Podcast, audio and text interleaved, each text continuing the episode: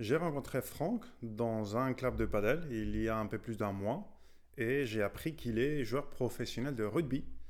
Et comme je ne connaissais pas ces domaines, j'ai commencé à lui poser des questions sur les entraînements, l'organisation. Et puis, poussé par cette curiosité, je lui ai proposé de faire ce podcast. Donc, on va voir qu'est-ce qu'il pense, Franck, du travail. On est en ligne. Euh, ça, je ne, fais pas, je ne fais pas des présentations. Si les gens sont intéressés, ils pourront aller chercher. Bon, au fur et à mesure, on va te connaître. D'accord. Et moi, je vais aller déjà. La première question que je pose à tout le monde, c'est le mot travail. C'est quoi pour toi le travail? Qu'est-ce que le travail représente pour toi un joueur de rugby? Je veux le préciser quand même parce que c'est pas, c'est pas commun.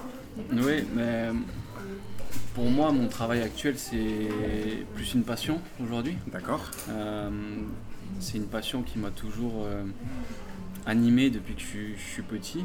Euh, c'est un sport que j'ai toujours pratiqué, que j'ai toujours regardé à la, télé. Pardon.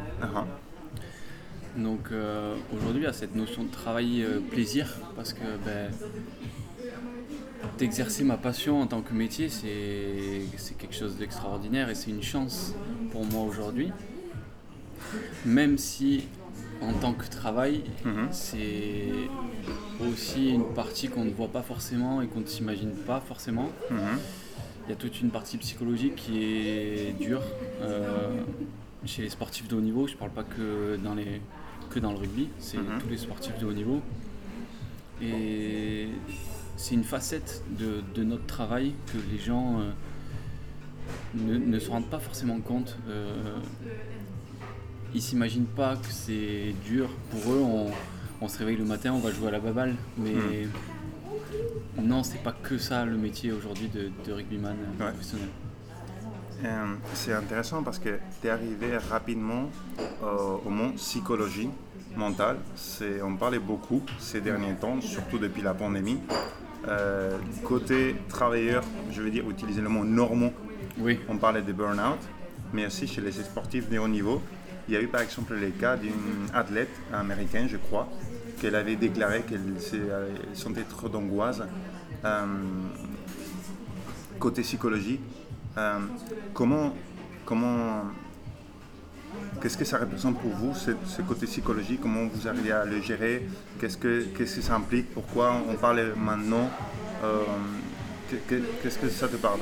Mais en fait, euh, on est rentré dans une, dans une nouvelle ère, entre mhm. guillemets, où maintenant il y a tellement de pression médiatique, de pression de résultats, que toute cette partie mentale où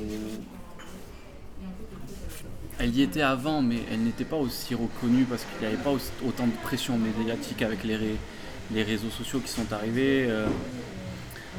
maintenant, on va dire qu'il faut faire euh, hyper attention à son image, à, ce qu'on renvoie de nous au public. Mhm. Et euh, tout ça, ça use au quotidien parce que il faut faire attention à, voilà, à son image et et des fois, ça peut dénaturer euh, quelqu'un. De, mhm. pas de faire semblant, c'est dur ce que je dis, mais se tenir, c'est pas forcément facile pour tout le monde. On est tous différents, on a tous des caractères différents. Mhm. Mhm. Et aujourd'hui, nous, le, burn-out, il existe aussi dans le rugby. Et il y a des, il y a des joueurs qui, vivent des phases euh, difficiles pendant qu'ils exercent. Et je pense que ça commence à rentrer un peu dans, le, dans notre vie professionnelle. Euh, toute la notion de préparateur mental. Euh, ça fait quoi? Ça fait peut-être 4-5 ans que, c'est, que ça commence à rentrer, euh, nous, dans le rugby, où il y a de plus en plus d'intervenants. Et, et les jeunes, maintenant, en centre de formation, ils sont confrontés de plus en plus où, où ils voient régulièrement des préparateurs mentaux. mentaux. Euh, c'est intéressant parce que euh, par rapport au burn-out, euh, je parlais depuis la déconnaissance, méconnaissance. Je ne savais pas que chez les sportifs ça existait, mais bien sûr ça existe. Mais tu as parlé de pression médiatique, donc pression externe. Ça existe chez tous les travailleurs. Tu parles de pression, pression de, pour se montrer euh, il y a un très, euh, très, grand réseau professionnel qui s'appelle LinkedIn. Oui. c'est la même chose. Les gens se montrent. C'est euh, plusieurs publications de euh, j'ai le plaisir de vous annoncer que j'ai décroché ces postes. Je fais ceci, je fais cela. Et en fait, je, enfin, avec ces, ces quelques échanges qu'on vient de faire, je vois déjà une liaison, une Oui, il y a une similitude. Mais similitude. nous sommes des employés lambda comme tout le monde. Au final, euh, Hmm. Nous avons un patron, le président de club. euh, nos entraîneurs, c'est entre guillemets nos supérieurs. Euh, voilà, nous sommes des, des employés lambda comme euh, ceux qui travaillent à l'usine. C'est vrai que il y a ce respect de la hiérarchie aussi, nous dans le monde du, rugby, enfin, du sport professionnel. Et- mais c'est vrai que sur ce que tu disais sur LinkedIn, tout ça, on a tendance à montrer le côté positif tout le temps. Ouais. Mais ça n'existe pas qu'il n'y n'y ait que du positif. C'est pas possible dans tous les travails que, que tout le monde exerce, il y a du négatif. Et chez nous, aussi- chez nous aussi, pardon, ça, ça existe. Là, tu parles de positifs, d'images. On a parlé juste avant de commencer à enregistrer de, de Instagram. Euh, je ne suis pas trop Instagram, mais je suppose qu'il doit y avoir aussi pas mal de joueurs de rugby qui montrent sur Instagram que le côté positif, les entraînements, la vie est belle. Mais est-ce Oui. qu'il y a déjà des gens qui osent montrer aussi le côté moins positif, les entraînements durs, les phases où mentalement t'es pas, t'es pas top, euh, tu- tu- enfin il y a eu des gens dans ton entourage, dans ton ancienne équipe où que tu vois que commencent déjà à parler dans le monde du rugby ouvertement de, des contraintes. Euh, ça existe. Il y en a. euh, il y en a qui se servent plus comme une image entre guillemets de, de rugbyman. Moi, je sais que je suis pas trop dans le côté personnel, mais je suis plutôt dans le côté professionnel où voilà, il y a des photos de ma famille, de, de mes enfants, mais c'est plus euh, pour moi un réseau professionnel où je vais plus afficher des photos de rugby, tout ça, je, sans trop rentrer dans, dans le personnel. Même si euh, il y a mes enfants sur, sur Instagram, tout ça, Hum, hum. je, je n'ai pas de souci avec ça, mais moi je dis plus un côté professionnel. Après, euh, les grands joueurs, certains, euh, eux vont l'utiliser en, en mettant leur séance au quotidien d'entraînement. euh, pas en coaching sportif, mais Ouais. en, pour donner entre guillemets des séances euh, à des fans entre guillemets lambda euh, qui peuvent reproduire chez eux. euh, tout ça, ça, ça existe aussi. D'accord. Mais ceux qui rentrent dans le côté négatif, Ouais. il n'y en a pas forcément beaucoup qui, à ma connaissance du moins, qui, qui montrent ce côté négatif où quand on est moins bien, tout ça. Les réseaux sociaux, c'est plus euh, côté positif. Ouais. beaucoup de positivisme. Ouais, la- une bonne image de soi, c'est c'est pas la réalité, c'est on montre ce qu'on a envie de, de montrer Ouais. et, et l'image qu'on veut renvoyer, mais c'est pas toujours la réalité.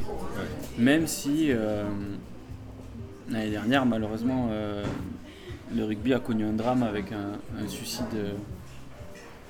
pendant la saison. Et, euh, fait, on est revenu sur tout ce côté psychologique qui était un peu délaissé jusqu'à présent. Mhm. Et en fait, ça- a été remis au centre. Et c'est là qu'on a vraiment compris que les rugbyman aussi ont besoin de, bah, de temps pour eux, de temps pour, euh, pour travailler sur eux et tout ce côté euh, psychologique. D'accord. Euh, on va aller sur, ce sujet, on va rentrer dans le sujet mental, que je, suis- très intéressé pour pouvoir, moi, dans l'avenir, savoir si on peut faire une analogie aux côtés de l'entreprise. euh. Comment, tu dis, il y a eu un drame au rugby. Quels sont les changements que tu as vus dans tes équipes euh, qui, pour aider à cette partie mentale, quels sont les changements structurels qui, qui- que tu as observés pour améliorer ça? Structurel, on va dire que pour l'instant, on n'y est pas encore rentré parce que c'est tout récent, ça fait 6 mois, il me semble, que c'est arrivé le drame. Euh, un peu plus. 7 ou 8 mois, pardon. Euh, Donc pour l'instant, structurellement, il n'y a pas encore de, vraies choses mises en place, mais aujourd'hui, à le syndicat des, des joueurs, euh, nous, notre syndicat, euh, joueurs qui a Mhm. mis en place une cellule psychologique Mhm. euh, que tout le monde peut, euh, peut bénéficier, quoi. Enfin, dont tout le monde peut bénéficier et c'est un pas vers l'avenir. Mhm. Ça commence par là, après peut-être que les clubs mettront en place euh, d'autres choses dans l'avenir, mais voilà, dans un premier temps déjà il y a cette euh, première cellule psychologique euh, qu'on peut bénéficier en tant que joueur de rugby euh, si, si on en ressent le besoin. D'accord, c'est quelqu'un qu'on peut appeler si on se sent mal, on peut faire des séances avec eux pour. Ouais, voilà, c'est ça. Il y a deux psychologues, euh, enfin préparateurs mentaux, euh, psychologues du sport. Mhm, mhm. Euh, c'est deux anciens joueurs, Hmm. une joueuse et un ancien joueur, euh, qui se sont vachement intéressés du coup à toute cette partie mentale et qui se sont reconvertis là-dedans. Et du coup, euh, voilà, ils, ils- structurellement, pour l'instant, il, il n'y a que ça. Mhm. Mais euh, il y a toute la partie individuelle Mhm. où, comme moi je te disais euh, dans nos précédentes conversations, où euh, le joueur en tant que tel peut contacter un préparateur mental à sa guise, sans passer par le club, sans passer par Proval, mais de manière totalement individuelle et secrète si on en a envie.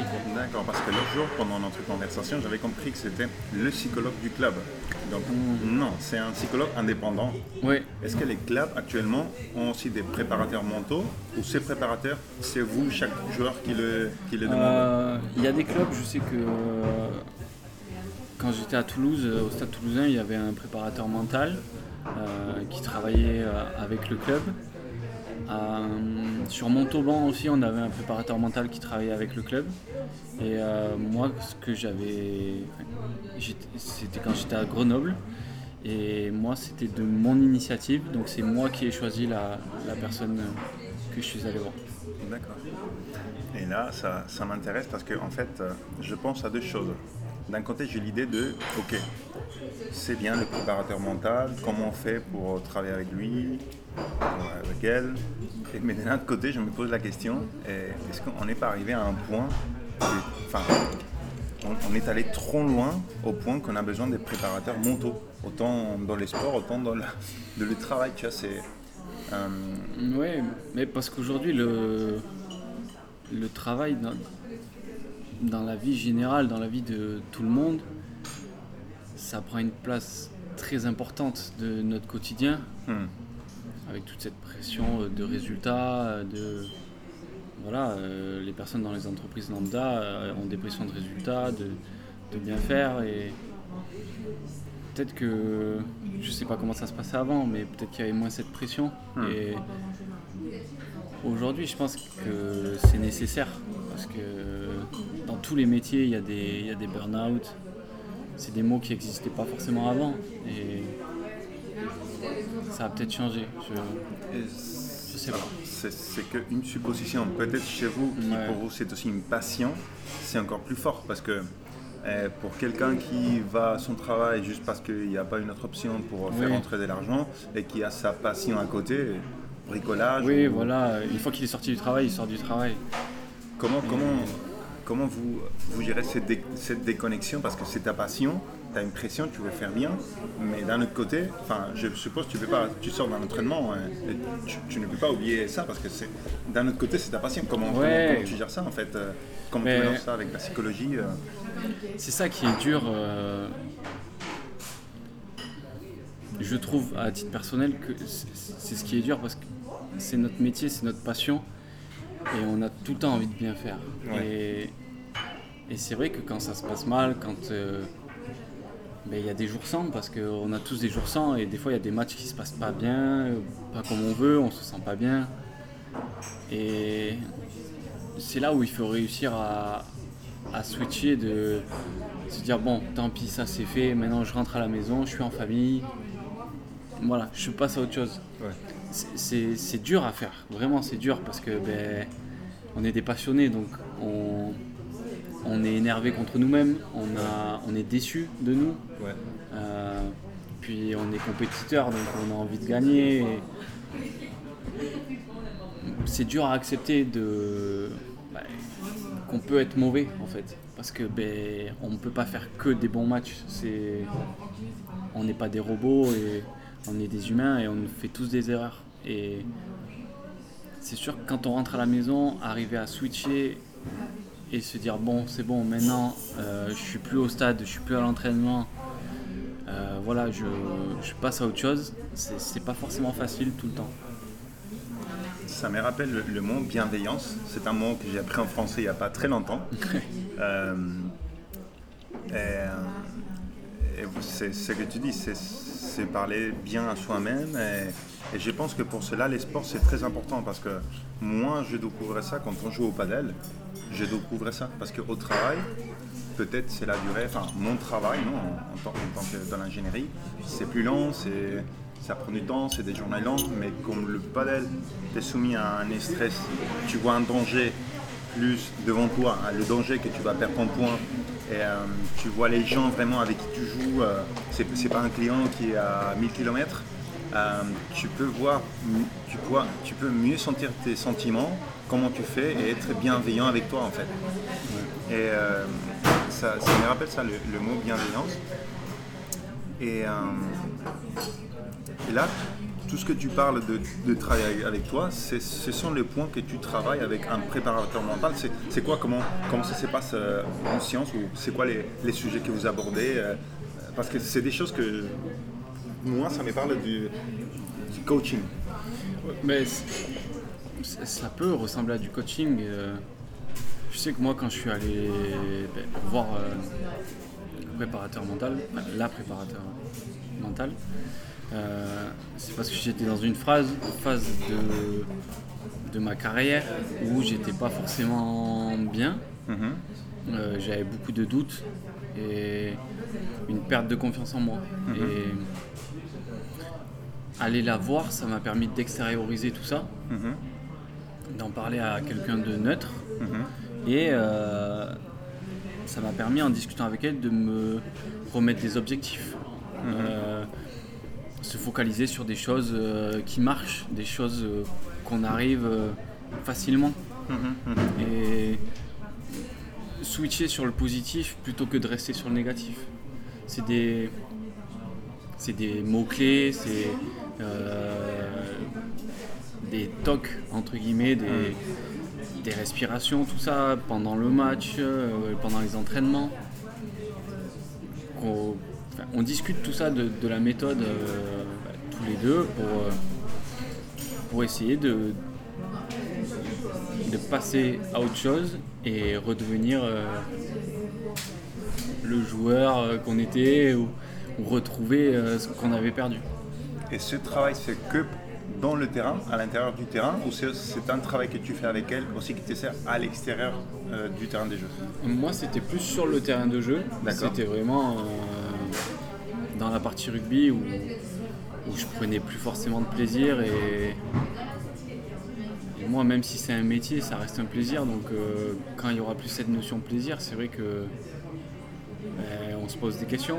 Euh, on se demande est-ce qu'il faut arrêter tout simplement ou, ou voilà donc. euh, mais c'est dur parce qu'on a fait tellement de sacrifices pour, pour en arriver là que arrêter c'est dur, c'est une décision qui est très dure à prendre. Et voilà, moi j'ai préféré passer par un préparateur mental euh, Hmm. pour me refocaliser sur, euh, sur ce que je voulais et ce que j'avais envie. C'est très intéressant. Après, je reviens aussi sur la partie paddle euh, que tu disais tout à l'heure. Ouais. Donc, tu as vu, on joue ensemble, tout ça, et avoir des activités extérieures aussi pour nous, Ouais. c'est important parce que de sortir de ce milieu, euh, c'est pas une secte, mais le rugby c'est quand même très sectaire. On est tout le temps ensemble, on s'entraîne ensemble, on est tout le temps en équipe. Hmm. Euh, quand on va manger, on y va ensemble. Ouais. Donc, avoir des activités extérieures, c'est aussi important. De... Ça permet de se déconnecter du rugby, de switcher justement ce, ce qu'on disait. Parce que même si on a fait un mauvais match le week-end, eh ben, on peut aller jouer au paddle, faire un match de paddle et on va prendre du plaisir. Hmm, hmm, Et c'est des leviers aussi qu'il faut utiliser parce que moi je trouve que c'est important. ça permet de garder un, un lien social autre qu'au rugby, de ça. rencontrer d'autres personnes, justement, qui travaillent, euh, des personnes lambda, entre guillemets. Et, et ce lien social est important, je trouve, euh, dans la construction euh, d'un joueur de rugby. Mhm. Je te comprends, je te comprends très bien. Euh, là, tu as dit le mot sacrifice. Maintenant, tu as parlé d'avoir des différentes activités. Ça me parlait pourquoi? Parce que moi, j'ai fait un burn-out. J'ai fait un burn-out en début 2021. D'accord. Et pourquoi ça me parlait le mot sacrifice? Parce que dans la boîte où j'étais, quand je suis rentré, euh, on m'a parlé aussi de faire des sacrifices. Quand je suis rentré, on m'a dit ben, Borja, tu as un bon potentiel, euh, on va te charger, tu vas beaucoup travailler. Et, même si à côté j'avais euh, la famille, j'avais aussi le tennis, c'est vrai que la, la pandémie, tu as parlé des liens sociaux, ça a coupé les liens sociaux, ça m'a coupé du tennis. À l'époque, je faisais pas du padel. Oui, je suis allé euh, faire du sport, un peu courir, mais j'avais l'impression que toute mon énergie, les seuls, euh, les seuls objectifs, là tu parlais, as parlé de focus, être objectif, le seul objectif quand je me levais le matin, c'était donner tout pour le travail. Un sacrifice parce qu'un jour, j'allais avoir une bonne position. Et, euh, et c'est quelque chose avec laquelle je, m'identifie avec toi. Et, euh, et c'est vrai que, chez beaucoup de personnes, le, lien social, c'est- très, important. Et là, tu as parlé aussi d'avoir des autres activités. Je voulais te- t'expliquer un, un petit concept que j'ai découvert il n'y a pas très longtemps. Ça s'appelle l'antifragilité. L'antifragilité c'est une, on va dire, c'est une philosophie, c'est d'opposer à, à la fragilité. Quelque chose de fragile, c'est ça peut être un système, un objet, que quand il y a un petit bruit, un- quelque chose, une énergie, ça se casse. Oui. Quelque chose de robuste, c'est au milieu. C'est quelque chose qui, quand il y a un bruit, ou qu'il y a un, un choc, Ça se casse pas. ça ne se casse pas. Mais quelque chose d'antifragile, c'est que quand il va recevoir ces bruits, cette énergie, cet impact, il va progresser. Il va ni- devenir plus fort. Plus fort. Progresser, progresser. Et en fait, une des façons de créer cette antifragilité, c'est de modulariser ton système. Si on parle d'une personne, c'est ta vie. Donc, comment on peut le faire Bah, Quand tu te lèves chaque matin, tu as plusieurs objectifs. Tu as ton travail, mais tu as ta famille, tu as tes amis, tu as tes hobbies, tu as toi-même. Et ça, je pense que maintenant, je l'ai appris. Et c'est un bon outil pour éviter le burn-out, éviter toute cette...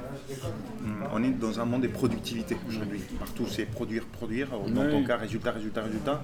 Et on nous dit il faut se spécialiser dans une chose et il faut être le meilleur. Maintenant, je commence à mettre beaucoup ça en doute et dire au lieu de faire une chose à fond, cette énergie, la répartir, modulariser sa vie, tu vois, pour... euh, Et ça me fait penser à. Nous, dans le rugby, il y a quelque chose qui revient c'est. On a tous des points faibles et des points forts, ah, ah, mais nous, on va parler de super pouvoir. ah. C'est-à-dire que le point fort, ça va être un super pouvoir. Et on va pas parler de points faibles, on va, parler de points à améliorer. Et en fait, on va pas se focaliser sur nos points faibles pour euh, faire que les travailler et, euh, entre guillemets, revenir à une moyenne, euh, moyenne haute, moyenne normale. Mhm, mhm. Mais on va se dire, on a nos super pouvoirs. On va les travailler parce que ben, c'est ce qui nous définissent et c'est ce qui font qu'on est des joueurs euh, aujourd'hui professionnels et, euh, et qu'on en est là. Et les points améliorés, on va toujours les travailler pour pas qu'ils deviennent des points faibles, mais on pourra jamais en faire des super pouvoirs. Donc c'est vraiment rester focus sur notre personne, notre, euh, nos compétences, Ouais. en les développant, mais euh, pas délaisser les points, les points à améliorer, Ouais. mais juste les travailler un peu pour euh, harmoniser le tout. En fait, parce qu'il y a moi au début quand j'ai commencé le rugby, on parlait de points faibles, points forts, et tu as un point faible, ok, ben on va travailler que sur ça. Ben, maintenant la mentalité a changé parce que ben, aujourd'hui on est, on est recruté, on est, on est là pour nos super pouvoirs. Et aujourd'hui ça va être développé ça. J'adore ça, j'adore ça. Et ça m'a fait penser au système d'éducation il y a, il y a un temps. Euh, je sais pas si c'était un article que j'ai lu, une conversation, une vidéo, je sais pas, mais on parle que le système d'éducation que je connais en Espagne et que maintenant j'ai pu connaître en France, il est comme ça. Si tu as en maths euh, 17 sur 20, alors qu'en espagnol ou je sais pas, en, Oui. en sciences tu as 3 sur 10, enfin 3 sur 20, on va avoir du renfort sur, sur le 3 sur 10. Oui, Alors que, exactement. alors qu'on s'est dit, tiens, t'as 17 sur 10, euh, sur 20 sur- en maths, bah, t'as un super pouvoir. Développe ça. On va développer ça. Oui, Bah, voilà. C'est ça en fait.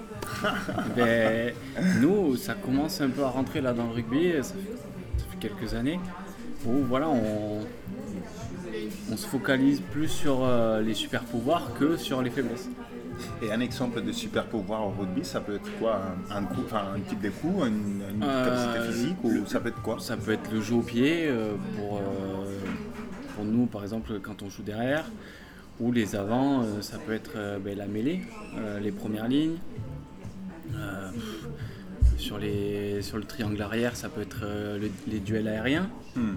euh, aller récupérer les ballons en l'air. Enfin, C'est toutes sortes de compétences, euh, euh, des super passes pour les neufs. c'est c'est propre entre guillemets au poste auquel on évolue, mais il y a tout type de, de super pouvoirs. Et euh, dans, le, dans le type de, de- de management qu'il y a dans un club de rugby, euh, c'est que c'est le- l'entraîneur qui observe, enfin une équipe qui observe euh, où est-ce que vous êtes mieux, où sont vos super pouvoirs, et après on développe ça. ça, ça ces processus, ils fonctionnent comment en fait? Depuis qu'on est jeune, à force, on arrive à se connaître, à se jauger et on sait à peu près ce qu'est nos super pouvoirs et nos points à améliorer.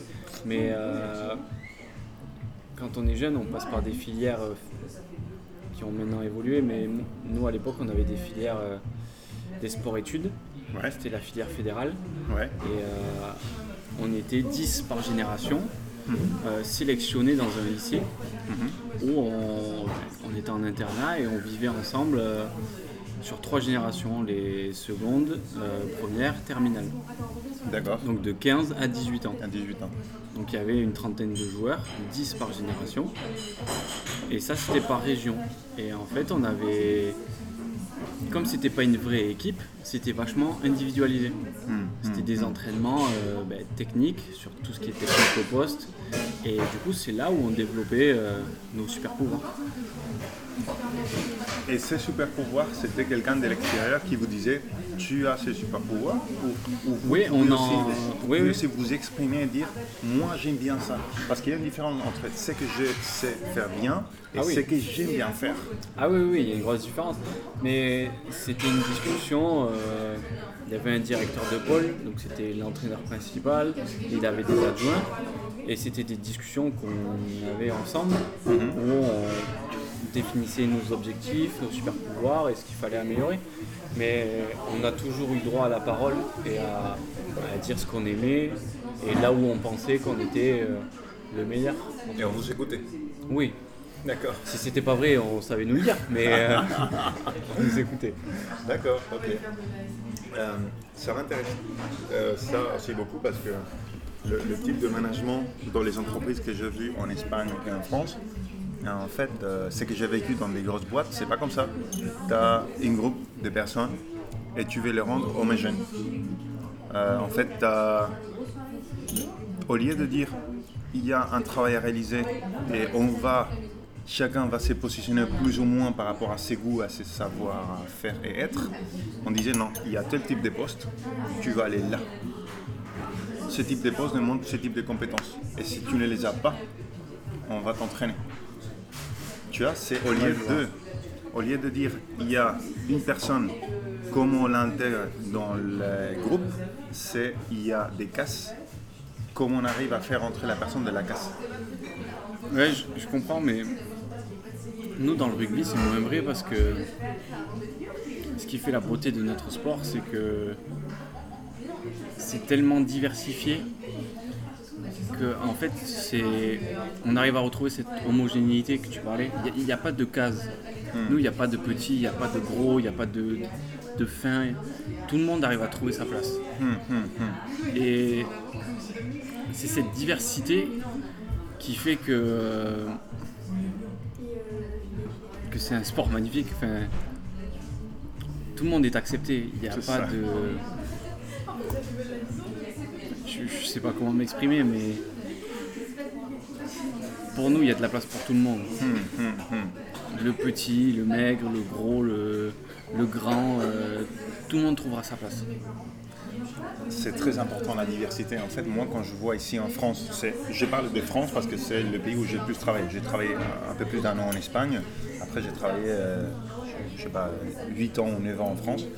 Mais euh, par rapport à la diversité, moi, j'étais dans des boîtes où on disait, tu as une liste d'écoles d'ingénieurs. Si tu ne viens pas de cette liste, tu ne peux pas travailler. Si tu ou bien tu es rentré, mais si tu, n'es pas, si tu ne viens pas de l'école supérieure de je sais pas quoi, tu, ne pourras jamais monter. En fait, ça se trouve que finalement, y a, y a- c'est tellement hiérarchisé que dans différents estrades, on trouve des gens tous pareils parce qu'ils viennent de certaines écoles, tous pareils parce qu'on Ouais. n'a pas cette diversité. Euh, et enfin, la France, c'est un, pays, c'est un pays très ouvert, enfin, beaucoup plus ouvert que l'Espagne. L'Espagne, c'est encore plus. euh, parce qu'il y, a- il y a eu moins d'immigration, moins d'ouverture d'esprit. Mais c'est un point à travailler dans les entreprises. Je pense que ça va petit à petit. Mais le monde du sport, C'est un- précurseur par rapport à. C'est précurseur. Après, nous, on parle de sport collectif. euh, en individuel, c'est peut-être moins le cas. J'en sais rien parce que je. C'est pas un monde que je côtoie, mais. Nous, c'est vrai que dans le collectif, euh, on a besoin de tout le monde. On est 15 sur le terrain et. Enfin, 23 même parce qu'il y a les remplaçants. Et un match, on sait très bien que. euh, Ça se gagne pas tout seul. Tout à fait. C'est. euh, c'est l'équipe qui va faire qu'on gagne un match. Bien sûr, bien sûr. Là où peut-être l'entreprise va voir le, le résultat de la personne sur tel objectif qu'elle a. C'est ça. Nous, on a un objectif commun. On a des objectifs individuels, bien sûr. Mais l'objectif commun, c'est là où on, où on veut tous aller. Et c'est la victoire. Et si les 15 ne veulent pas ça, on ne peut pas gagner. Donc, euh, Euh, moi, moi, je suis un, passionné du sport. Depuis petit, j'ai fait du sport, je fais du football, tennis. Et là, dans l'entreprise, j'essaie d'appliquer des techniques de sport. Euh, là où j'étais avant, on parlait, euh, il y avait des managers qui parlaient de, de guerre. Je ne sais pas pourquoi, mais j'étais dans un environnement, ils parlaient de guerre, de guerre. Il y a un livre, il a écrit, ça a été écrit il y a plus de 3000 ans, s'appelle L'art de la guerre. L'art de la guerre, c'était un général Romain, hein. chinois, chinois, chinois chinois qui avait écrit un livre de comment faire. Et tout le monde faisait euh, référence à ça. Et moi j'ai dit c'est, pas possible, on est au travail, c'est pas une guerre. Et moi je pensais plutôt au sport. Par exemple au rugby. Au rugby, avant d'un match, tu as l'entraîneur qui te présente la tactique. Après les gens vont, euh, jeu, tu viens à la mi-temps, tu réajustes. Oui. Et toute cette façon de travailler, j'ai essayé de l'intégrer, mais euh, ça passait pas. c'est une, adaptation permanente parce que C'est ça. nous, la semaine, on va travailler sur notre adversaire, on va établir des stratégies, sur, euh, sur des habitudes qu'ils ont. Ouais. Mais sauf que d'un week-end à l'autre, Ouais. euh, ça peut être totalement différent parce que ben, déjà, nous, si on travaille sur les vidéos des adversaires, Ouais.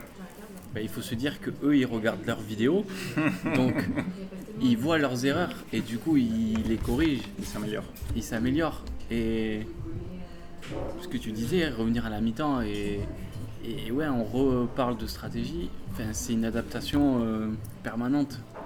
Et euh, même sur le terrain, on a beau établir toutes les stratégies du monde, mais sur le terrain, euh, c'est de l'adaptation. C'est parce qu'on peut établir quelque chose, Ouais. mais sur le moment, ça va pas être bon. Ouais. Ouais. Mais il va y avoir une autre solution à côté. Exactement. Et il va falloir s'adapter ben, pour aller chercher de l'autre solution. Comment y aller? Ça, c'est les outils techniques, mais il y a toute cette adaptation à, à travailler tout au long d'un match de- et d'une saison, encore plus long. Je suis très intéressé par cette adaptation pour une amélioration continue. Comment vous la faites Parce que peut-être il y a comme différents, euh, comment dire, différents euh, tailles tu peux avoir une amélioration au bout de l'année, tu peux avoir une amélioration au bout d'une semaine, ou bien au bout d'un match, ou au bout d'une mi-temps.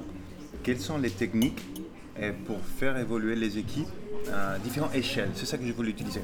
Quels sont comment, des outils, ça m'intéresse pour un jour pouvoir l'appliquer. Par exemple, si on, si on parlait à toute petite échelle, vous commencez les matchs, c'est la mi-temps.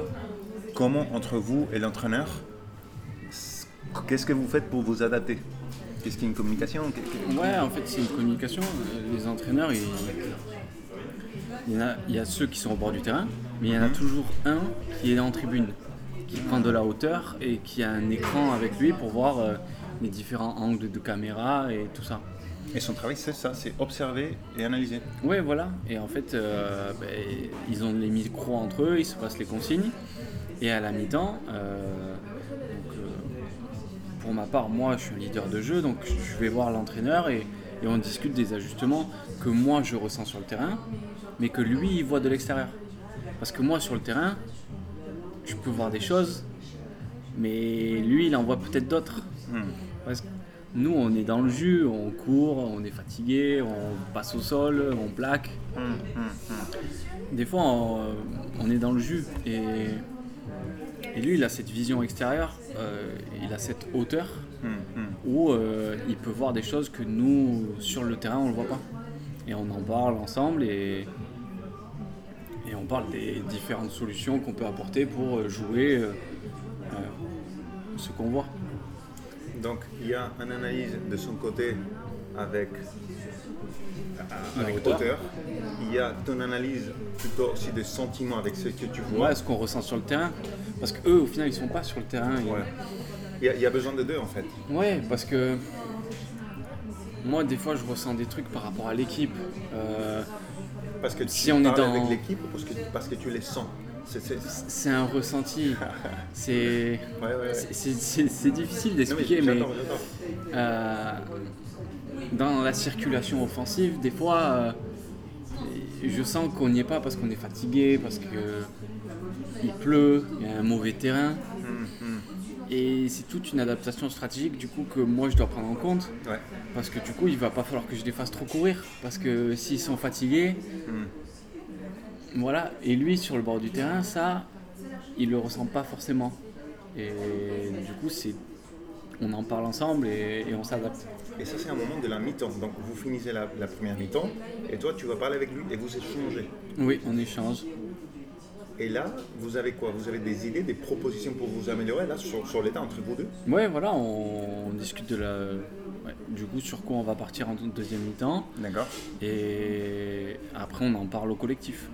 Ah, donc vous partagez ces, ces propositions au collectif et les décisions, elles sont prises comment? C'est le collectif qui prend la décision? Non, non, non. Les décisions, c'est les entraîneurs qui, les prennent. Qui les prennent, ouais. Euh, voilà, ils nous consultent à nous parce qu'on est sur le terrain, mhm. les leaders de jeu. Mais les décisions, c'est eux qui les prennent et ils les disent. Enfin, oui, ils disent au, collectif que euh, on va appliquer ça, en fait.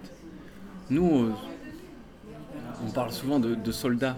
Ouais il y a les capitaines, il y a le capitaine, on est tous derrière lui, et après il y a les leaders de jeu. Les capitaines, c'est un joueur Oui, le capitaine de l'équipe. D'accord, qui, joue Oui, oui, qui est sur le terrain, euh, Sergio Ramos à l'époque au Real Madrid. D'accord. Euh, voilà, c'est le capitaine.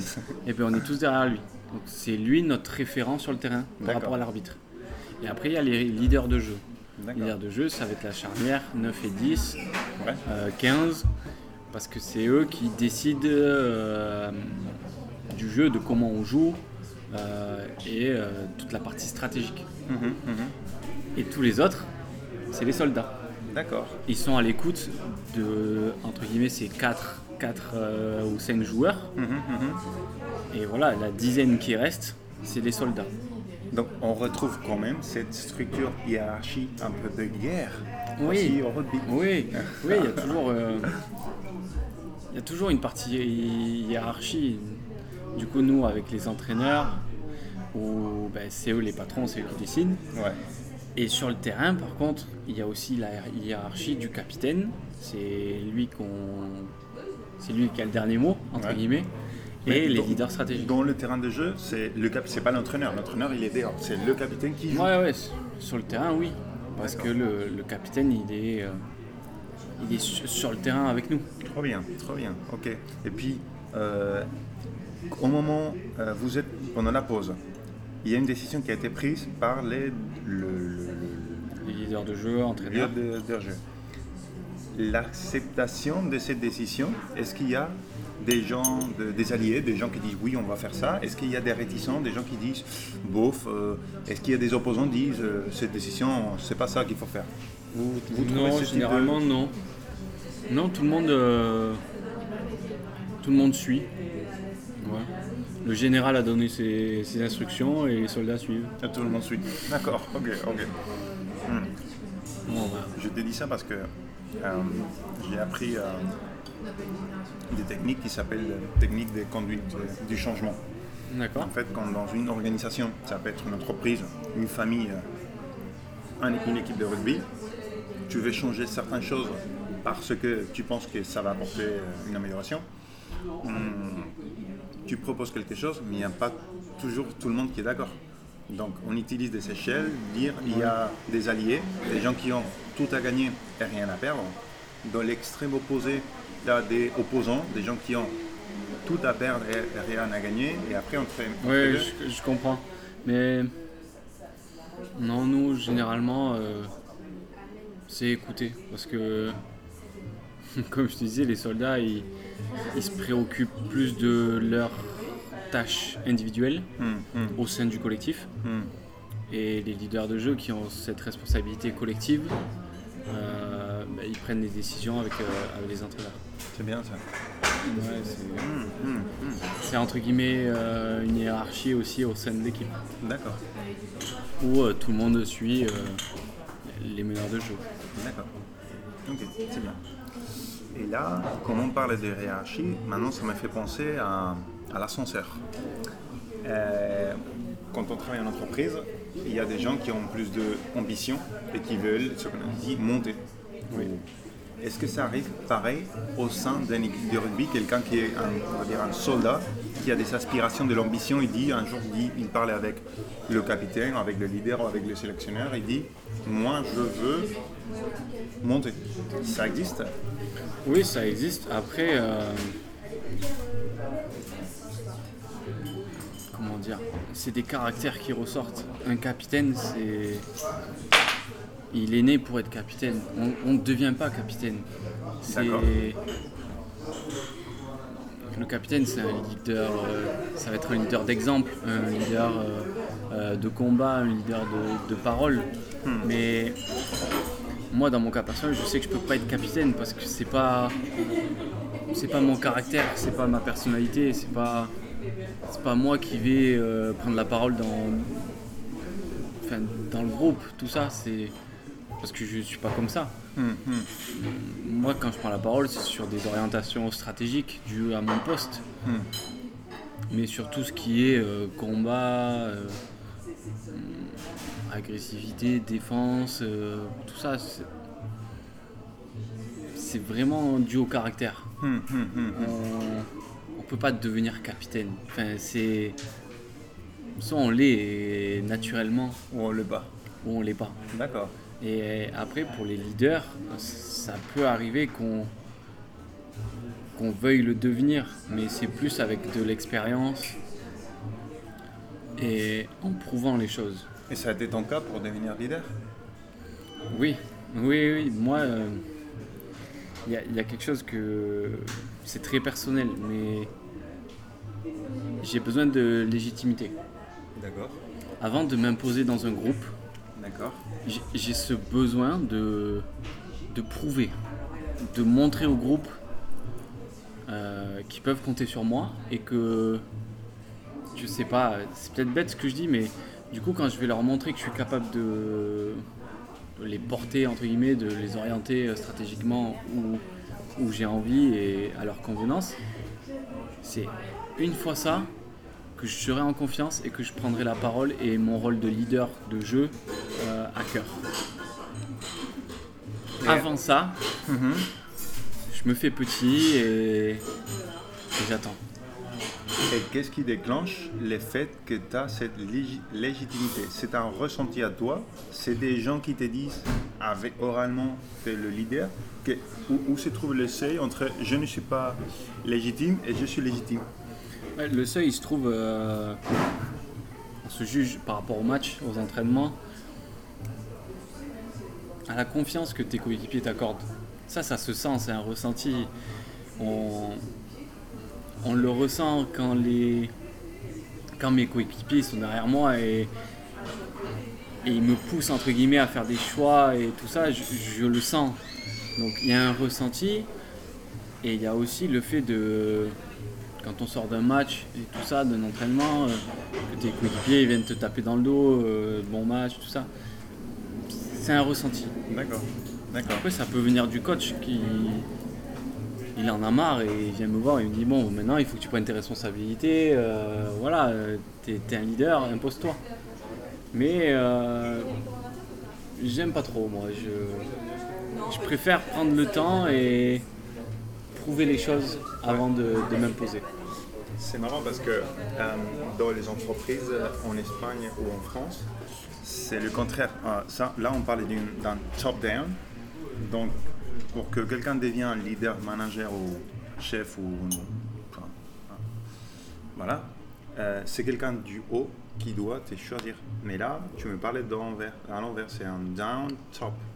C'est euh, moi personnellement, je trouve, je trouve ça plus beau. Moi, je préfère que. comme on parlait tout à l'heure, c'est les joueurs qui sont sur le terrain. Hum, hum. Les entraîneurs, ils peuvent mettre qui ils veulent, capitaine, leader. Mais si le groupe le veut pas, hmm. ça sera pas un leader, ça sera pas un capitaine. Hmm, hmm, Nous, il y a cette notion d'appartenance, de, bienveillance que tu as dit tout à l'heure. Où dans un groupe, on est beaucoup, on est entre 40 et 50 joueurs, donc euh, c'est beaucoup. Et ça peut pas être l'entraîneur qui arrive et qui dit toi, t'es un leader. Ouais. ça marche pas comme ça pas dans notre sport. Ouais, ouais. C'est. Voilà, c'est la légitimité, c'est. Je sais pas, un mec qui, qui arrive, qui, qui, est nouveau dans un club et qui a jamais trop prouvé avant de. Avant, et qui arrive et qui prend la parole au deuxième jour. Hmm. Dans le groupe, c'est mal vu chez nous. Enfin, ouais. ça, ça, se fait pas. Ouais. C'est pas comme ça que ça marche. Hum, hum. Mais voilà, c'est toute une question de point de vue. De... Mais pour moi, ça, marche comme ça. Il faut montrer les choses avant de, avant de prendre, entre guillemets, euh, des rôles euh, qu'on a envie de prendre. Ça m'a fait penser à la démocratie, en fait. Euh, dernièrement, j'entends parler des organisations des entreprises démocrates. Parce qu'aujourd'hui, une entreprise, c'est euh, encore, je reviens Espagne et France, je ne connais pas des autres pays, mais c'est une structure hiérarchisée. Donc, les choix viennent du haut en bas. Ce que tu me parles, c'est une démocratie. Et j'entends dernièrement parler des entreprises qui se démocratisent. Donc, c'est peut-être, je ne connais pas, mais c'est des travailleurs qui vont choisir le mode de travail. C'est comme, c'est comme la République française. Tu as des citoyens qui vont voter, qui vont aller chercher ses élus. Et là, ça m'a fait penser que, en fait, le sport, le sport, je pense que ça vient un peu plus du, du, cœur humain. C'est quelque chose qu'on aime bien faire. Mais finalement, le travail, tant qu'on l'entend en, en, entreprise, ça vient de, ça vient de, d'il y a des siècles, il y avait des, des, des, gens privilégiés. Avant, il y avait des rois tyrannie. et tyrannie. Et en fait, c'est ça. depuis la, la, fin du 19e siècle, avec l'industrialisation, les patrons, c'était ceux qui avaient le pouvoir, les aristocrates, de l'argent. Tout ce système a continué. Et en fait, on est dans un 21e siècle avec des règles qui datent d'il y a des siècles. C'est pas démocratisé. Donc, c'est, je, en fait, ça me renforce mon idée de prendre le sport comme une référence euh, ben pour le travail. Ça, ça, enfin, cette conversation, vraiment, ça me pousse à continuer à essayer de faire une équipe de, de travail. C'est comme une équipe de sport. C'est vrai qu'il n'y a pas le composant de la passion, parce que vous êtes passionné la plupart des gens vont pas au travail passionnés parce que j'adore faire de la comptabilité ou je sais pas quoi, mais, mais bon, c'est. Moi, je suis, je suis d'accord. Après, Mhm. c'est vrai que nous, le côté humain, eh ben, il ressort d'autant plus dans un sport euh, comme le nôtre. Ouais, ouais, ouais, ouais. D'accord, ok, ok. Bah écoute, euh, on a déjà parlé de, de pas mal de, de points qui, euh, qui m'intéressaient. Et je sais pas si on a laissé un point à côté. Je regarde mes notes. Oui. Les objectifs. Euh, c'est très important les objectifs euh, pour moi. Euh, dans les expériences que j'ai eues, on était téléguidé. Donc, tu es en train de faire une chose, il y a le manager qui arrive, il dit maintenant c'est plus la priorité, c'est celle-là. Tu bascules. Et en fait, tu es comme un cheval, un cheval, pardon, avec des, on, qu'on appelle ça des oreillers, les œillères. des œillères, merci, des œillères. Et, mais on ne te dit pas, ça c'est l'objectif, auto-organisez-vous. Et, euh, et comment ces objectifs, donc on a parlé d'un, d'un un cycle de temps court entre une mi-temps et l'autre. Comment vous vous structurez à une, à une plus grande échelle? On va parler d'une saison. Est-ce que vous avez des objectifs à la saison? Comment, comment ils sont faits? Comment ils sont ré- euh, redirigés? Comment ils sont euh, changés, évolués? Comment, comment ça fonctionne pour une saison? Ouais. Nous, à la pré-saison, euh, au début de la saison, on va établir un objectif, oui, de fin de saison. Mhm. Comme quoi Ça peut Sur- être sur- finir troisième, finir... Ouais, voilà, viser un top 6, euh, assurer un maintien, euh, être dans le top 10. D'accord Voilà, c'est- vraiment euh, différent d'un club à un autre, parce Mhm. que ben, chaque club n'a pas les mêmes ambitions, euh, les mêmes budgets, les mêmes. Voilà. C'est- trop différent pour avoir les mêmes. Mhm, mhm. Euh, et du coup, on a un objectif principal, mais après, on va le découper. euh, parce que nous, par exemple, on fonctionne en bloc. Donc, il y a des blocs de, euh, de 5 matchs, généralement. Hmm. Et euh, on va le débou- dé- découper en blocs. Euh, sur un bloc, on va viser euh, tant de victoires, tant de points. Voilà, ça, ça- ça- ça se découpe comme ça, mais on revient sur une notion que je t'ai dit tout à l'heure. On est des compétiteurs, on a envie de gagner tous les matchs. On sait que c'est pas possible, Ouais. mais on part jamais à un match en se disant on va perdre. Il y a des matchs qui sont difficiles quand tu te déplaces chez le premier, que tu le sais que tu vas passer un mauvais match entre guillemets. Hmm. Mais pour autant, une fois qu'on est sur le terrain, t'oublies tout et t'as un seul objectif, c'est gagner. Donc, cette notion d'objectif, c'est vrai que même s'il y en a, parce que les entraîneurs aiment bien, le président aime bien, mais nous en tant que joueurs, on, on a envie de gagner tous les matchs. Est-ce que ça vous aide le fait de mettre des objectifs et les découper? Parce que ça m'a fait penser à la frustration. Euh, moi aussi, dans mon travail, je veux que le projet se passe bien, le faire dans un an. Et, tu vois, et, oh, quand je joue un match de padel, je joue un tournoi, euh, je veux gagner, je veux que gagner. Et après, peut-être, je, je gagne un match. Mm, Et ça me crée la frustration. Donc, moi, je pense que c'est bien mettre des objectifs pour régler tes attendus. Comment est-ce que, enfin, vous rentrez dans un match, vous voulez gagner, et là, ce jour-là, vous ne gagnez pas. Comment vous gérez ça mentalement par rapport aux objectifs Euh, Est-ce que vous, vous faites référence aux objectifs pour dire, bon, c'est pas si mal, ou co- comment ça vous aide les objectifs euh, et ce découpage Il, a- il peut y avoir une problématique sur un objectif euh, en découpant les objectifs, c'est que sur un bloc, admettons, il y a un objectif de, de 12 points. Ouais. Euh, les deux premiers matchs, tu gagnes. Mhm. Tu en gagnes un avec bonus, tu es déjà à 9 points. Ouais. Il reste 3 matchs derrière. Ouais. Et là, il va y avoir une notion de suffisance. Et Ouais. c'est c'est là où, moi personnellement, j'aime pas trop cette histoire d'objectif. C'est prendre les matchs les uns après les autres. Après, pour parler de la frustration, la, la défaite, il y en a toujours. Mais il y a des matchs où on peut avoir joué le meilleur rugby Hmm. et être tombé contre meilleur que nous. Hmm. Et là, euh, on n'y peut rien. Enfin, la défaite, faut l'accepter, c'est tout. Ouais. Mais sur un match où on, on est mauvais sur, euh, sur les attendus, sur, euh, sur les fondamentaux du, du rugby, c'est là où on est frustré. Parce que on n'a pas été bon. Et c'est là où naît la frustration, c'est quand on quand on est déçu de soi-même, quand on n'a pas été bon. Hmm. Mais quand on a donné le meilleur de soi-même, qu'on a joué un très bon rugby, mais que l'équipe en face elle est meilleure, Hmm. chapeau à eux, on boit une bière à la fin du match, puis voilà, c'est. Ça arrive.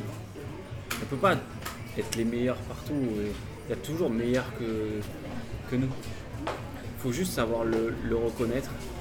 Et même si euh, on peut gagner tous les matchs, Ouais. Il y a des matchs où on tombe contre meilleurs que nous. Et on perd contre meilleurs que nous. J'adore cette philosophie et j'aimerais bien pouvoir l'appliquer en entreprise. Parce que, en fait, le résultat final ne dépend pas de toi. Il y a toi Exactement. et ton environnement. Ouais, Euh, ça. Il y avait un philosophe espagnol, euh, Ortega y Gasset, qui sa phrase célèbre, c'était euh, Moi, je suis moi et mes circonstances. Tu peux pas changer tes circonstances. Donc, j'aime bien ça de dire si j'ai tout donné et tout ce qui était à ma main, tout ce que je pouvais contrôler, qui est mes mains, mes pieds et ma tête, je l'ai fait bien. Après, si, si c'est pas passé comme on voulait, bah, c'est pas grave. Et dans les entreprises, c'est pas- mon expérience, c'est pas comme ça. Quand tu n'as pas un bon résultat, et alors que l'équipe a tout donné, a travaillé, et après tu as un manager qui t'égueule parce que tu n'as pas atteint les objectifs, Ouais. Non mais c'est ça, il peut y avoir un appel d'offres, j'en sais rien, mais il peut y avoir un appel d'offres et le commercial il fait tout pour l'avoir, il, il monte le meilleur projet. Il a donné le meilleur de lui-même. Mais si à côté il y a un autre commercial qui a fait pareil et son projet il est meilleur, c'est lui qui va avoir l'appel d'offres. Mais il faut l'accepter. Il, il peut y avoir de la frustration mais parce que voilà on a tout donné, on, mais il faut aussi savoir l'accepter parce que justement on a donné le meilleur de soi-même. Et voilà, c'est aujourd'hui c'est pas passé, mais ça veut pas dire que demain ça passera pas. c'est ça.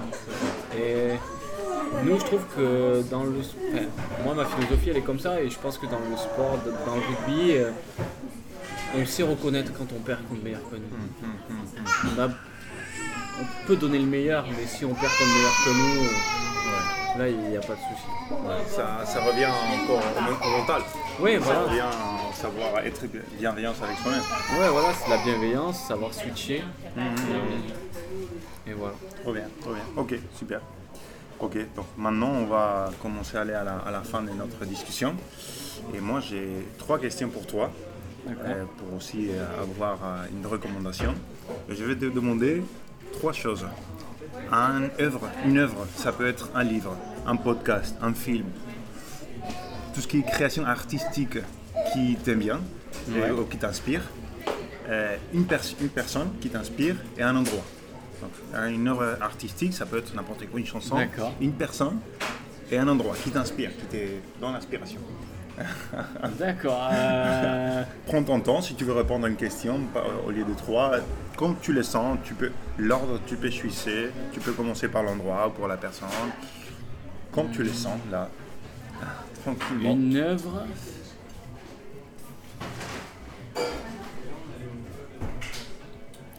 J'ai beaucoup aimé. euh, Je suis pas un grand lecteur, vraiment pas. je- J'aime pas lire. Mais j'ai lu euh, L'Alchimiste de Paulo Coelho. De Paulo Coelho. Paulo Coelho, ok. Ou Paul Coelho, je sais pas comment on dit. Ouais, ouais, ouais. Je Coelho, je note ça, alchimiste. Et c'est un livre qui m'a qui m'a vraiment plu. C'est un, peu une introspection sur soi-même, tout ça. Et bah, c'est une œuvre qui m'a plu. Euh, pour un film, je dirais Never Back Down. Never back down. Oui. C'est- un film euh, que j'aime beaucoup, que j'ai beaucoup regardé. C'est un, c'est un lycéen qui, qui a perdu son père, euh, qui était alcoolique. Et, et lui, il fait du foot US. Et en fait, il, se fait virer à chaque fois parce qu'il fait que se battre. Du coup, il change à chaque fois de ville. D'accord. Et il arrive dans une ville où, euh, dans le lycée où il arrive, il y a des combats qui sont organisés. Oh, Et il tombe centré. contre meilleur que lui. Ah, Et en fait, il, il prend une branlée et, du coup, il vient à s'entraîner avec un, un entraîneur qui, euh, justement, il, il déteste la vengeance. Et euh, en fait, il lui cache au début et il s'entraîne, il devient meilleur. Mhm, mhm. Sauf qu'après, son entraîneur découvre qu'il veut se venger. Ah, Et du coup, il décide de plus l'entraîner. Et en fait, le combat final, eh ben, il gagne. Mais il veut refuser le combat parce que ben, il est passé outre cette histoire de vengeance. ouais, ouais. En ouais. fait, il, voilà, il s'est rendu compte que voilà, il pouvait passer outre ça. Mhm, mhm, mhm. Et bon, après, dans le film, il y a une autre histoire que l'autre tabasse son meilleur ami et du coup, bon, ils arrivent à se battre. Mais voilà, c'est un film que j'aime bien parce que c'est quelqu'un qui descend, qui perd, Ouais. Mais il va s'entraîner Il et il rebondit. revient et il gagne. Wow. Never back down. Ok, je, je note, je note ça aussi. Ok, super, très bien. Et puis, ok, merci. Euh, Et après, soit une personne, un personnage, ou quelqu'un que tu connais ou pas, et, ou un endroit, soit un endroit où tu voudrais aller, où tu as été, ou juste un espace. Hmm. Un endroit, ça va être facile, je vais prendre. euh, Un terrain de padel. Non, je vais prendre euh, le pic du Midi d'Osso. Le pic du Mendozo. Oui, C'est quoi pic. ça C'est la montagne qui est chez moi. Ah, trop bien ça.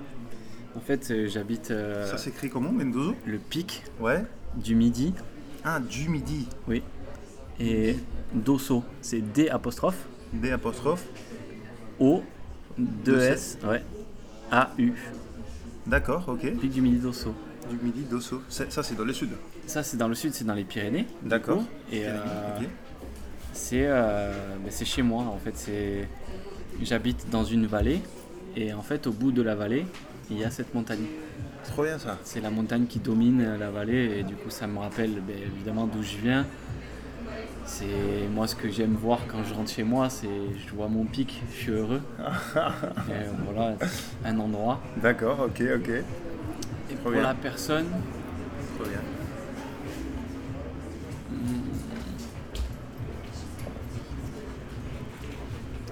J'ai parlé de Johnny Wilki- Wilkinson.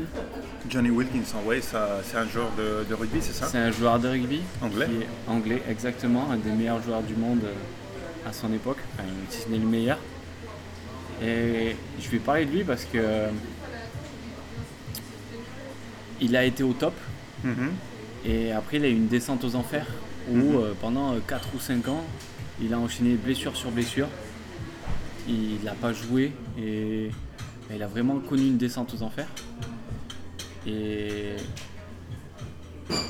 par des choix de vie, des- tout ça, du travail, Mhm.